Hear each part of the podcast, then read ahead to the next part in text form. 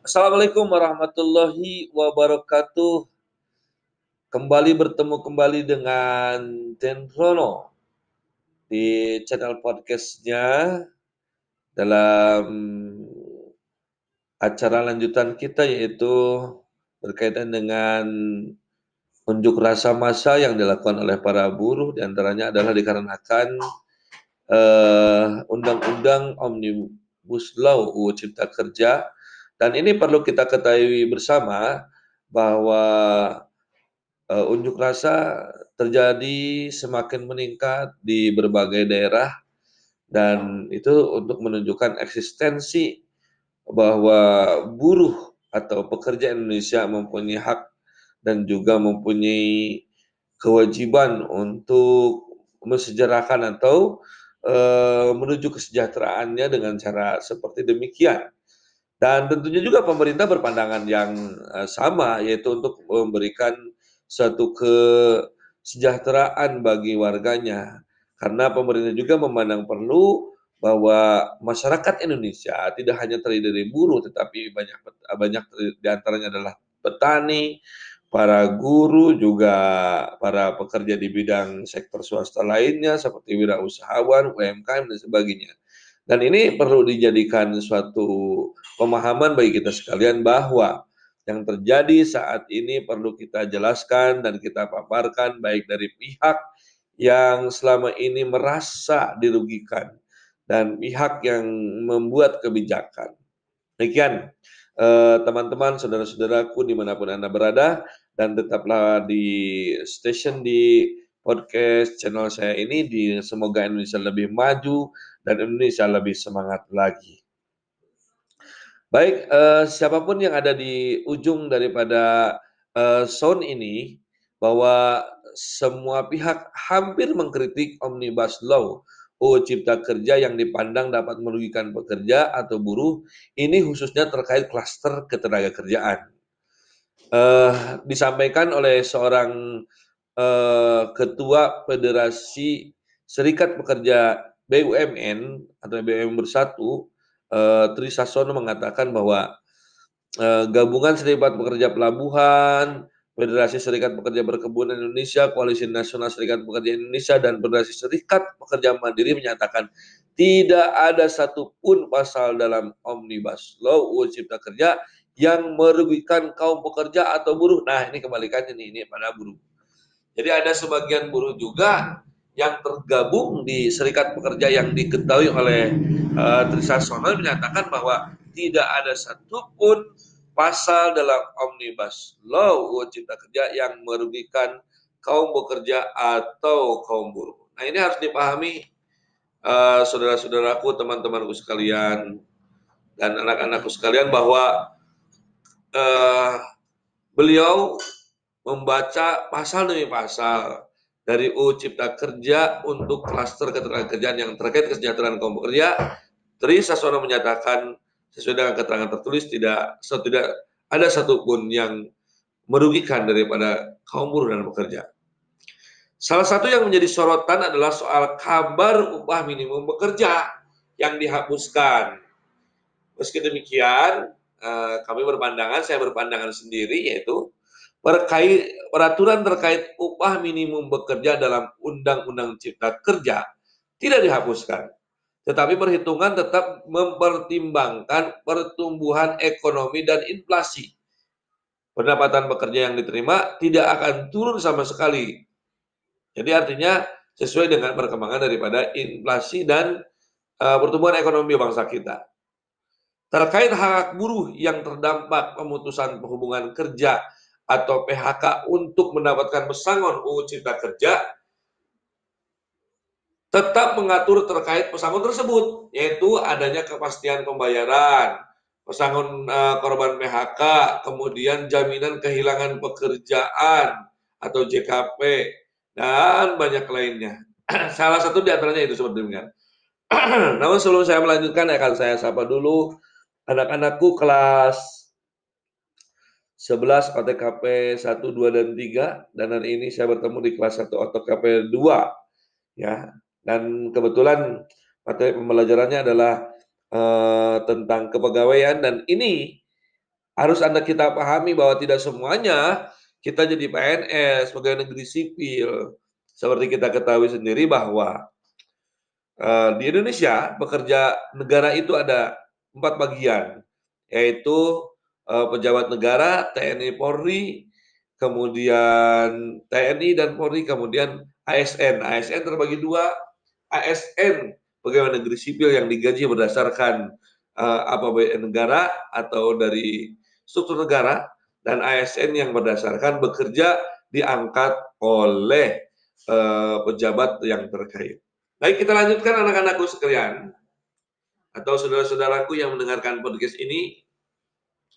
Begitu pula berkaitan dengan jam kerja, UU Cipta Kerja pengaturan mengenai waktu kerja mulai dari hari aktif, hari libur, istirahat, hingga hari cuti dalam Undang-Undang Cipta Kerja masih sama seperti Undang-Undang nomor 13 tahun 2003. Kita pernah menyimaknya tentang ketenaga kerjaan. Dan begitu juga pemberi kerja.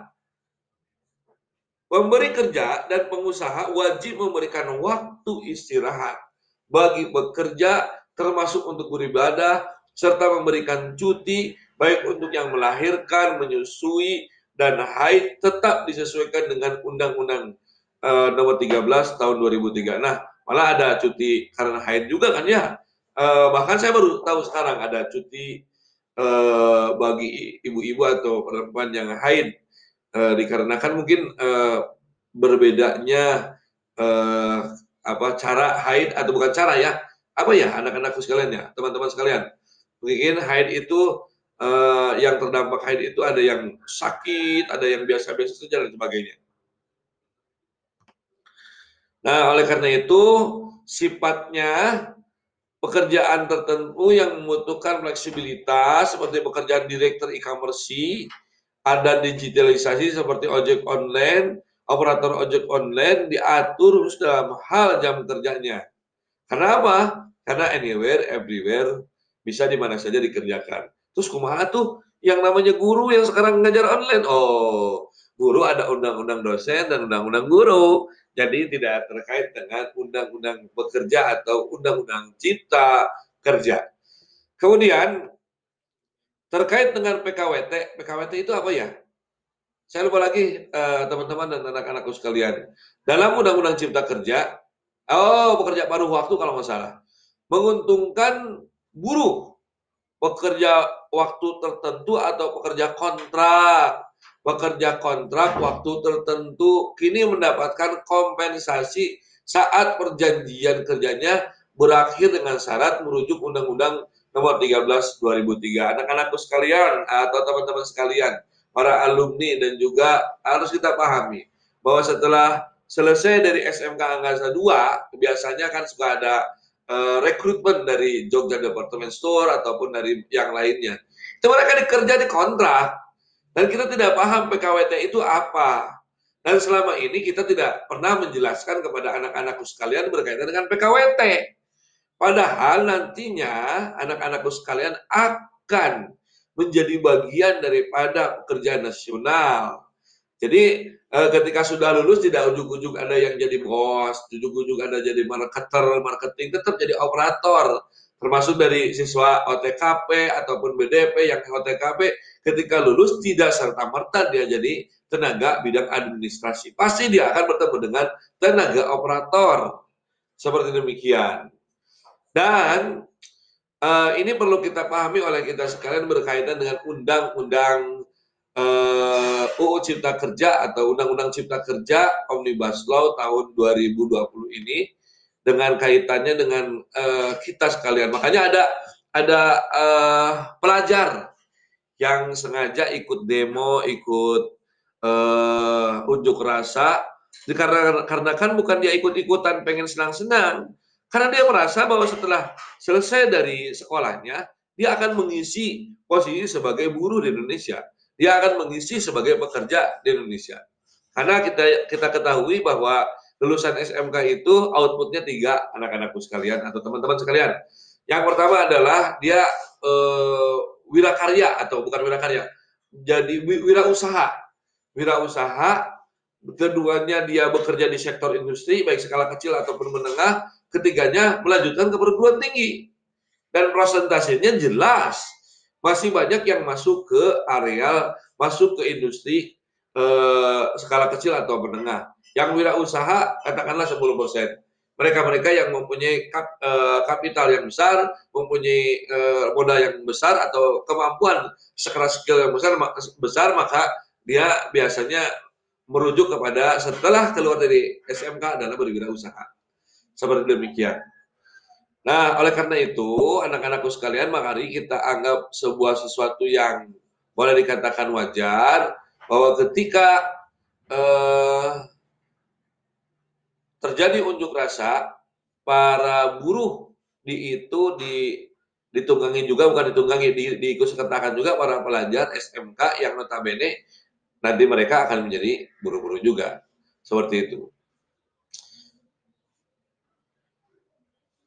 Nah, ada beberapa empat serikat buruh juga yang tidak mengikuti eh, apa unjuk rasa. Karena mungkin mereka bukan dikarenakan keterkaitan mereka dengan jabatannya dengan apa dengan pimpinan atau dengan dengan eh, presiden ataupun dengan pemerintah yang saat ini berkuasa atau para pihak tertentu yang berkuasa. Tetapi eh, saya yakin mereka memahami atas isi daripada eh, undang-undang undang-undang cipta kerja tersebut. Ada empat empat apa empat eh, serikat buruh yaitu KSPSI yang diketuai oleh Yoris Yawerai, kemudian KBS, KSBSI, KSPN dan Kasara Bumusi menegaskan menolak ikut serta mogok nasional yang direncanakan dari tanggal 6 sampai 8 Oktober tapi sekarang masih uh, berlangsung di berbagai daerah seperti itu. Uh, Undang-Undang Cipta Kerja menurut mereka ya menyebutkan bahwa kajian kritis kemudian uh, usulan baik itu uh, dengan menggunakan surat masal atau apa pun itu perlu dilakukan tetap karena Omnibus Law atau RUU Cipta Kerja Klaster Ketenaga Kerja ini dipandang perlu untuk kesejahteraan uh, kaum pekerja atau kaum buruh itu sendiri. Proses perjuangan tersebut sekarang sedang kita lewati. Mari kita kawal sama-sama dan mudah-mudahan Anda-Anda sekalian juga akan menikmati hasil daripada undang-undang tersebut uh, suatu saat nanti ketika Anda sebagai pekerja dan tentunya tentunya mari kita tetap semangat untuk Indonesia lebih maju dan lebih semangat lagi dari uh, Blok D Bumi Parang Kencana dari 9616 Surono menyampaikan ini untuk Indonesia lebih semangat dan Indonesia lebih maju lagi.